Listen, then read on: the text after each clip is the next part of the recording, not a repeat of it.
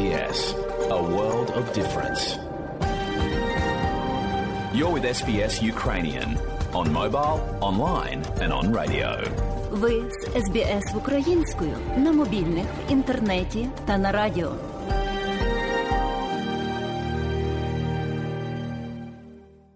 Далі в україномовній програмі Радіо СБС сьогодні вістки із рідних земель, з якими вас ознайомить журналістка Вікторія Березка.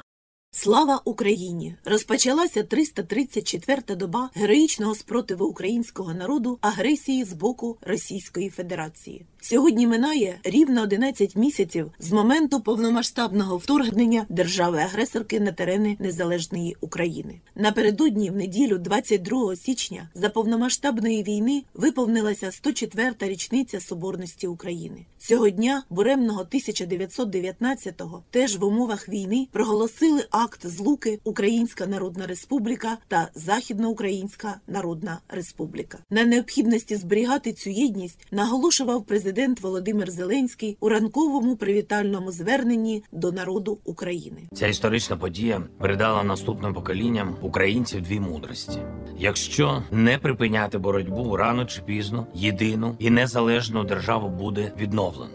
Якщо не досягти справжньої єдності, незалежність буде втрачена. Ми завжди знали про першу мудрість, а 24 лютого довели, що засвоїли другу. Це стало новим відродженням нашої соборності України. І це не лише об'єднання двох берегів, це єдність мільйонів людей, це єдність всіх наших земель, усіх наших регіонів, де всі один за одного, кожен регіон захищає кожен регіон. Нагадаю, що недільне традиційне вечірнє звернення президента Зеленського подамо, як завжди, наприкінці програми. А зараз перейдімо до підсумків тижня. Основною політичною подією минулого тижня стала зустріч представників оборонних відомств 50 країн світу на американській авіабазі Рамштайн у Німеччині 20 січня. Глава Пентагону Ллойд Остін, який головував разом із Олексієм Резніковим на зустрічі міністрів оборони у Рамштайні, на підсумковій прес-конференції, озвучивши увесь список призначеного Україні озброєння, наголосив, що йдеться не лише про надання Україні можливості себе захистити, а й про загальноєвропейську та глобальну безпеку. Глава Пентагону висловив непохитний намір і надалі сприяти перемозі України в російсько-українській війні. So I'd like this whole group today to common Я хотів би, аби уся група завершила цю зустріч із спільним та прозорим розумінням того, якими є безпекові умови України на найближчий термін. Тому що ми будемо зрушувати гори, аби їх виконати. Україна однозначно переконана, що переможе, як і всі присутні.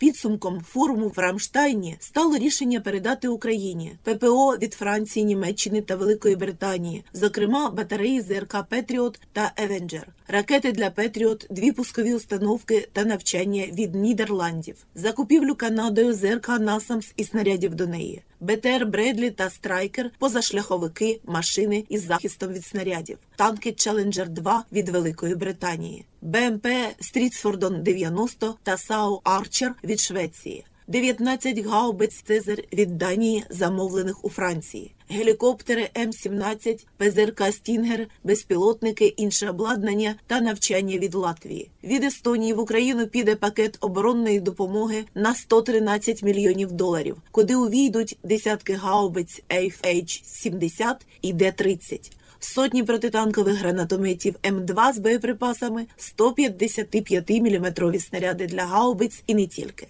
Голова об'єднаного комітету начальників штабів армії США генерал Марк Міллі після зустрічі контактної групи підтримки України на німецькій авіабазі Рамштайн нагадав, що напередодні президент США Джо Байден оголосив 30-й пакет військової допомоги Україні. І заявив, що, попри це, військовими засобами витіснити росіян з окупованих територій України цього року буде дуже важко через велику протяжність лінії фронту. Військовим чином буде надзвичайно важко вигнати російські сили з окупованих територій в Україні впродовж цього року. Я не кажу, що це неможливо або що це не станеться, але це дуже важко. Е, Потрібно оборонятися, потрібно стабілізувати фронт. І я думаю, це е, залежить від навчання, від доставки цього обладнання, і я думаю, що Україна може проводити достатні операції з е, наступом на тактичному і стратегічному рівні. Марк Мілі також у підсумковій промові наголосив, що оскільки сторони несуть великі втрати, рано чи пізно вони мають сісти за стіл переговорів, а результатом має стати вільна незалежна суверенна Україна. Напередодні восьмої зустрічі в Рамштайні українська сторона мала великі надії на передачу нам танків Леопард, але рішення заблокував парламент країни-виробника Німеччини. Прем'єр-міністр Польщі Матеуш Моравецький в інтерв'ю польському виданні Полська агенція Правсова за підсумками восьмої зустрічі у форматі Рамштайн заявив, що вважає поведінку Німеччини неприйнятною і не розуміє, що ще має статися, аби у Берліні відкрили очі і почали діяти відповідно до потенціалу Німеччини. Він додав, що якщо вже Німеччина не готова робити щось сама, то мала би принаймні не зв'язувати руки іншим союзникам. Якщо згоди Німеччини на леопарди так і не буде, тоді ми будуватимемо меншу коаліцію держав, готових поділитися своїми сучасними танками з Україною. Ми не будемо просто спостерігати, як Україна стікає кров'ю. Україна і Європа переможуть у цій війні з Німеччиною або без неї. Від Німеччини зараз залежить, чи хочуть вони приєднатися до місії та спинити російське варварство, чи обирають мовчки спостерігати і увійти в історію як ті, хто був на неправильній стороні, сказав Матеуш Моравецький. Натомість міністр оборони України Олексій Резніков в телефонному інтерв'ю українській службі телерадіокомпанії Голос Америки сказав, що на його думку на сьогодні в цьому напрямку є певний прорив. Сьогодні ми маємо прорив. Я вважаю, це можливість країн, які володіють леопардами, починати навчальні місії, навчальні курси для наших танкових екіпажів. З цього ми почнемо. А далі вже будемо далі рухатись. Я маю надію, що Німеччина в спокійному режимі з проведенням своїх внутрішніх консультацій дійде і до рішення щодо можливої передачі далі. Тобто я оптимістично це дивлюсь, тому що перший крок зроблений. Ми почнемо навчальні проекти, навчальні програми, точніше танкових екіпажів на леопардах 2 Не менш важливою, але й рівнозначною подією зустрічі в Рамштайні став 53-й всесвітній економічний форум у Давосі, який відбувся протягом 16-20 січня. Він виявився майданчиком для безпрецедентної єдності політиків та бізнес-еліт навколо України. Насамперед, організатори заходу відмовили в участі делегації Російської Федерації. Ми запроваджуємо найсильніші санкції проти РФ, які занурюють економіку Росії в рецесію на десятиліття. Її індустрія позбавляється сучасних та критичних технологій, заявила президентка Європейської комісії Урсула фон дер Ляєн. Із конкретними пропозиціями щодо підтримки України виступили зокрема екс-прем'єр Великої Британії Борис Джонсон, генеральний директор найбільшої у світі компанії з управління активами BlackRock Ларі Фінк, генеральний директор одного з найбільших інвестбанків Goldman Sachs Девід Соломон. Європейські лідери, зокрема прем'єр-міністр Фінляндії Санна Марін, наголосили, що їхні уряди надаватимуть повну підтримку Україні стільки, скільки буде потрібно. А члени двопартійної делегації Конгресу США підтримали цю думку. Дисонансом прозвучала лише позиція Німеччини щодо поставок танків для ЗСУ.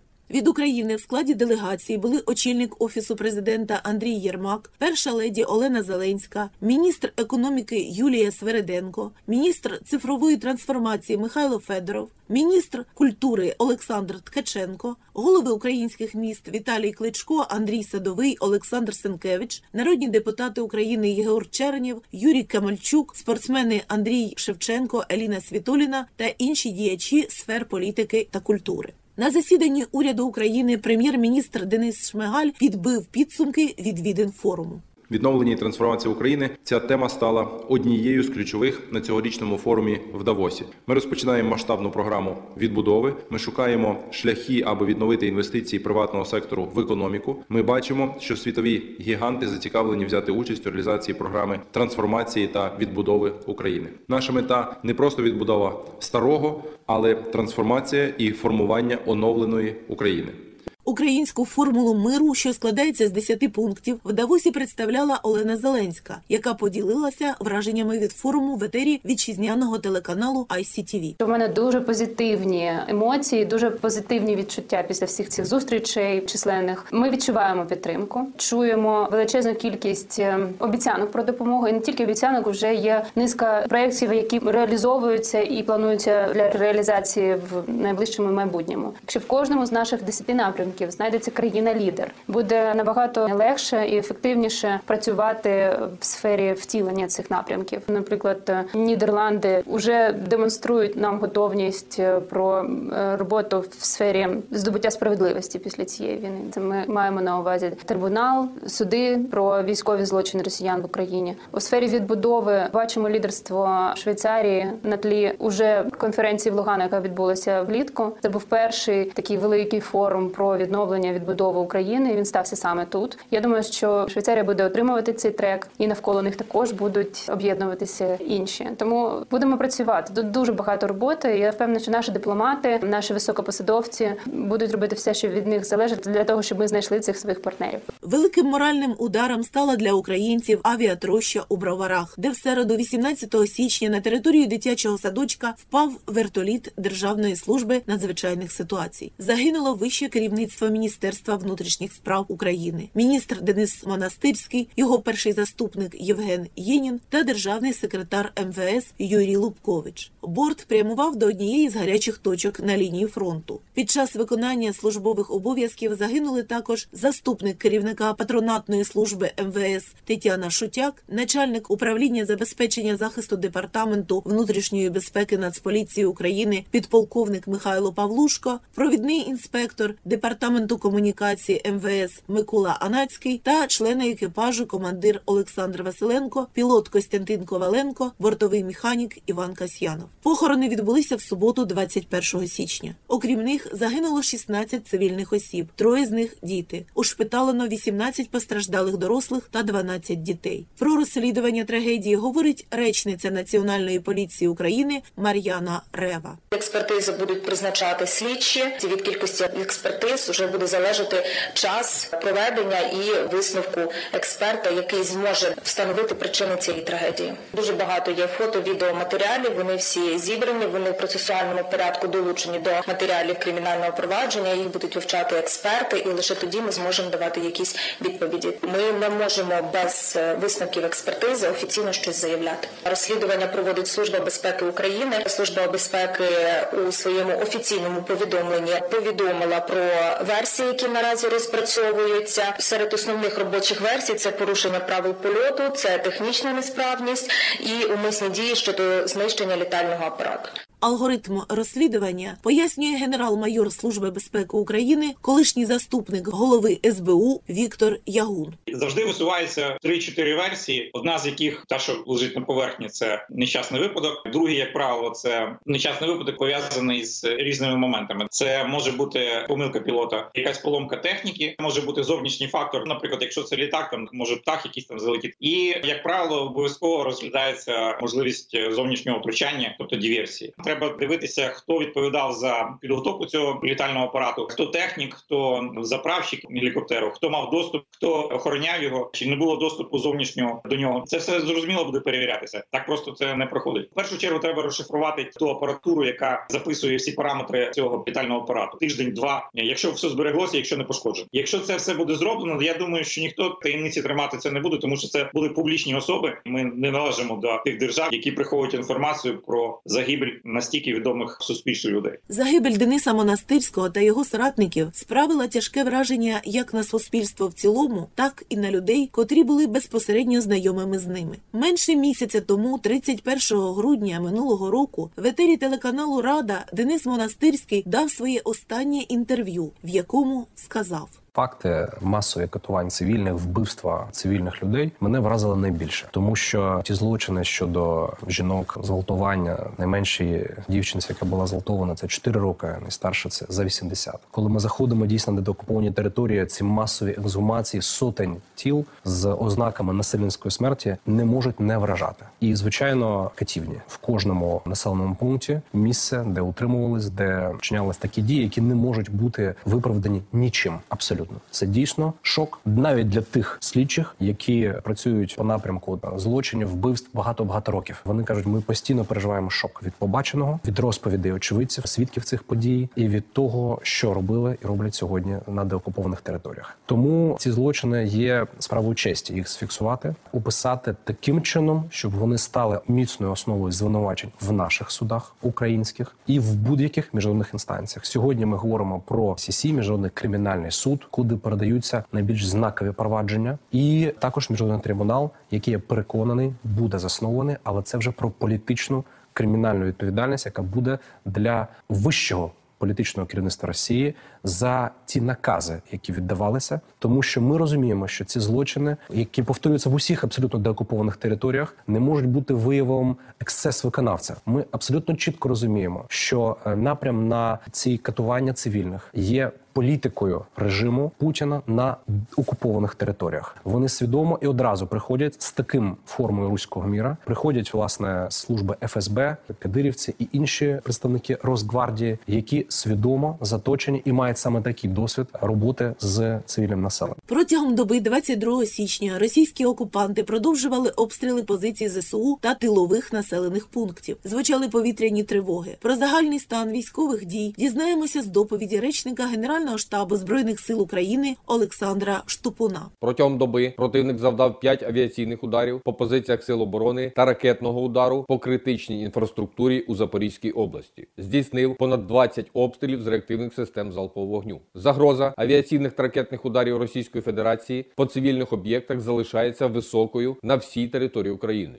Основні зусилля ворог зосереджує на веденні наступу на Бахмутському напрямку, веде безуспішні наступальні дії на Запорізькому, Авдіївському та Лиманському напрямках, на Куп'янському, Новопавлівському та Херсонському обороняється. На Волинському, Поліському, Сіверському та Слобожанському напрямках обстановка без суттєвих змін. Наступальних угруповань противника не виявлено. В той же час мінометних та артилерійських обстрілів зазнали райони населених пунктів Студенок, Дорошівка, Бояролежачі, Іскрисківщина і Попівка Сумської області та ветеринарне Стрілеча, Зелене, Вовчанськ, Новомлинськ, Дворічна і Куп'янськ на Харківщині. На Куп'янському напрямку противник обстріляв райони Петропавлівки, Табаївки і Крохмального Харківської області, а також Новоселівське і Стельмахівку на Луганщині. На Лиманському напрямку обстріляно Макіївку, Площанку, Червонопопівку і Кузьмине Луганської області. На Бахмутському напрямку ураження ворожої артилерії зазнали райони 14 населених пунктів Донецької області. На Авдіївському напрямку під ворожий вогонь потрапили Авдіївка, Невельське, Георгіївка і Мар'їнка. На Новопавлівському напрямку обстріляно Богоявленку та Микільське Донецької області. На Запорізькому напрямку від артилерійського вогню постраждали понад 16 населених пунктів, зокрема Вільне поле, Времівка і Новопіль на Донеччині та Гуляйполе, Павлівка, Степове, Оріхів і Мала Токмачка Запорізької області. На Херсонському напрямку окупанти не припиняють терору цивільного населення. Зокрема, обстрілів з реактивних систем залпового вогню та ствольної артилерії зазнали райони населених пунктів Дудчани, Монастирське, Антонівка, Берегове, Янтарне та Херсон. Є постраждалі серед мирного населення. Противник продовжує зазнавати втрат. Так, у міську лікарню нової Каховки Херсонської області щоденно прибувають вантажні та легкові автомобілі з пораненими російськими військовослужбовцями. Кількість ліквідованих окупантів уточнюється. Авіація Сил оборони протягом доби завдала три удари по районах зосередження особового складу противника. Підрозділи ракетних військ і артилерії уразили два райони зосередження окупантів та два склади боєприпасів. Незважаючи на високу інтенсивність боїв і безперервні атаки ворога, українська піхота в нелюдських умовах творить чудеса, говорить екс-депутат Київської міськради, а нині командир добровольчого батальйону Свобода, що воює в Бахмуті, майор Петро Кузик. Ворог не то, що успіху не мав, дуже великі втрати поніс на цих ділянках. І я думаю, що певний час вони захопилися цими політичними обіцянками взяти Бахмут і вкинули сюди дуже багато ресурсів. Якраз наша задача була і перемелювати цей наступальний потенціал. Ми бачимо, що там шалені втрати, неймовірно шалені. Спочатку були взагалі картинки апокаліптичні, коли там поля і посадки засіяні трупами були, коли там можна було спостерігати, що з вбитого росіянина нове підкріплення російське не хоронить його, а здирає теплий одяг і тут же одягає на себе. Через півгодини він знову попадає під кулеметний вогонь, і це йому не допомагає. Російське командування знову було змушене відтермінувати вихід своїх військ на адміністративні кордони Донецької області цього разу на березень поточного року. Говорить голова Українського центру безпеки та співпраці, військовий експерт Сергій Кузан. Ділянка вся Бахмут-Сіверськ дає змогу сточувати передові підрозділи російських окупаційних сил. Ціла приватна армія Вагнера, яка мала стати елітою російських військ, показати військовим генералам, як потрібно воювати і класти життя тисяч і тисяч бійців, але все ж таки показувати результат. То от зрештою результату не показано. Тобто, оті перемоги, які хоче видати Пригожин, нібито захопивши там весь Соледар чи десь якісь перемоги в Кліщівці. Ну це звісно ж не Бахмут, не те головне завдання, для чого його було покликано. Фактично його відсторонення і передача всього командування цією операцією до генералів, до Герасімова. Це є свідчення якраз того, що наша тактика під Бахмутом залишається правильною, дає свої результати. І про візити закордонних високопосадовців цього тижня Україну відвідав гендиректор МАГАТЕ Рафаель Гросі. За його сприяння МАГАТЕ розташувало своїх спостерігачів на Рівненській, Чорнобильській, Південноукраїнській та Хмельницькій атомних електростанціях. Продовжуються переговори щодо демілітаризації захопленої росіянами Запорізької АЕС, адже ситуація, на думку експертів, несе загрозу усьому європейському континенту. На завершення поточного тижня в неділю, 22 січня, до Києва на запрошення президента України прибув екс-прем'єр Великої Британії Борис Джонсон. Перш ніж зустрітися з Володимиром Зеленським, гість відвідав постраждалі від дій окупантів Бучу, Бородянку та Гостомель. Спілкувався з місцевим населенням, розпитував про поточну ситуацію, зокрема про те, який відсоток мешканців повернувся додому після деокупації. При зустрічі подякував Володимиру Зеленському за запрошення до України і спитав, чим може бути корисним. Нагадаю, на форумі в Давосі Борис Джонсон виступав із закликом надати танки українським збройним силам. Пізніше Джонсон разом із Зеленським зустрілися зі студентами Київського національного університету імені Тараса Шевченка, де високоповажний гість зокрема сказав: І ви представники героїчного покоління. І ви можете перемогти. І це найважливіше повідомлення, яке хотів би донести до вас. Ви переможете, тому що ваша війна за незалежність. І я представляю країну, яка мала імперію колись в сім разів більшу за велику римську імперію. І, і хочу сказати, що війна за незалежність закінчується завжди однаково. Вона закінчується незалежністю та суверенністю України. Ми, ваші друзі, переконаємося, допоможемо вам закінчити якомога швидше цю війну в 23-му році, тому що це найкраще буде для для світу. Не будуть люди гинути. Це буде краще для України і, чесно кажучи, для російського народу теж. Давайте вже це закінчимо і забудемо про це. І що нам треба для цього зробити, це переконатися, що ми дамо вам це обладнання, яке вам потрібно, і зробимо це якомога швидше. Це означає, що треба поставити танки. Я гордий, що ми перша країна, яка надійшли танки. Челенджер танки. І ми очікуємо танки з інших країн. Ми хочемо отримати літаки для народу України. І нам треба більш складне, досконале обладнання, озброєння всіх видів, які дозволять вам захистити свою країну. Не, не слухайте аргументи тих, хто говорить про якусь ескалацію. Люди переживають, щоб не було ескалації, якщо ми раптом дамо Україні зброю. Я був у Бучі. Як ви можете скалувати ще далі в боротьбі, де одна сторона вже використовує найдосконаліші сучасні літаки, щоб бомбардувати житлові квартали? Україна заслуговує на всю допомогу, яка тільки можлива. І говорячи ще про ескалацію, я хотів би зазначити, що абсолютно зрозуміло, що Україна не в НАТО, не коли вона не є членом НАТО, е, це є причина найгіршої війни в Європі за 80 років цієї катастрофи. І тому я думаю, що доля України в НАТО. І я був би дуже радий цьому. І на сам кінець я хотів би сказати, що я вражений хоробрістю всіх українців, і зокрема тих, хто служить сьогодні. І також хотілося би сказати, що весь світ е, в боргу перед вами. Тому що боротьба України, те, що ви робите, це означає, що ви боретесь за всіх у Молдові, в країнах Балтії, Польщу, за всіх, хто теоретично може стати жертвою агресії Володимира Путіна. Ви боретесь за свободу в всьому світі, і звичайно. За вільну, суверенну та незалежну Україну. Я хотів би сказати вам, що британський народ підтримує вас на 100%, на 1000%. І ми будемо продовжувати підтримувати вас стільки, скільки буде необхідно, тому що ми хочемо переконатись, щоб це все закінчилось якомога швидше. Дуже дякую.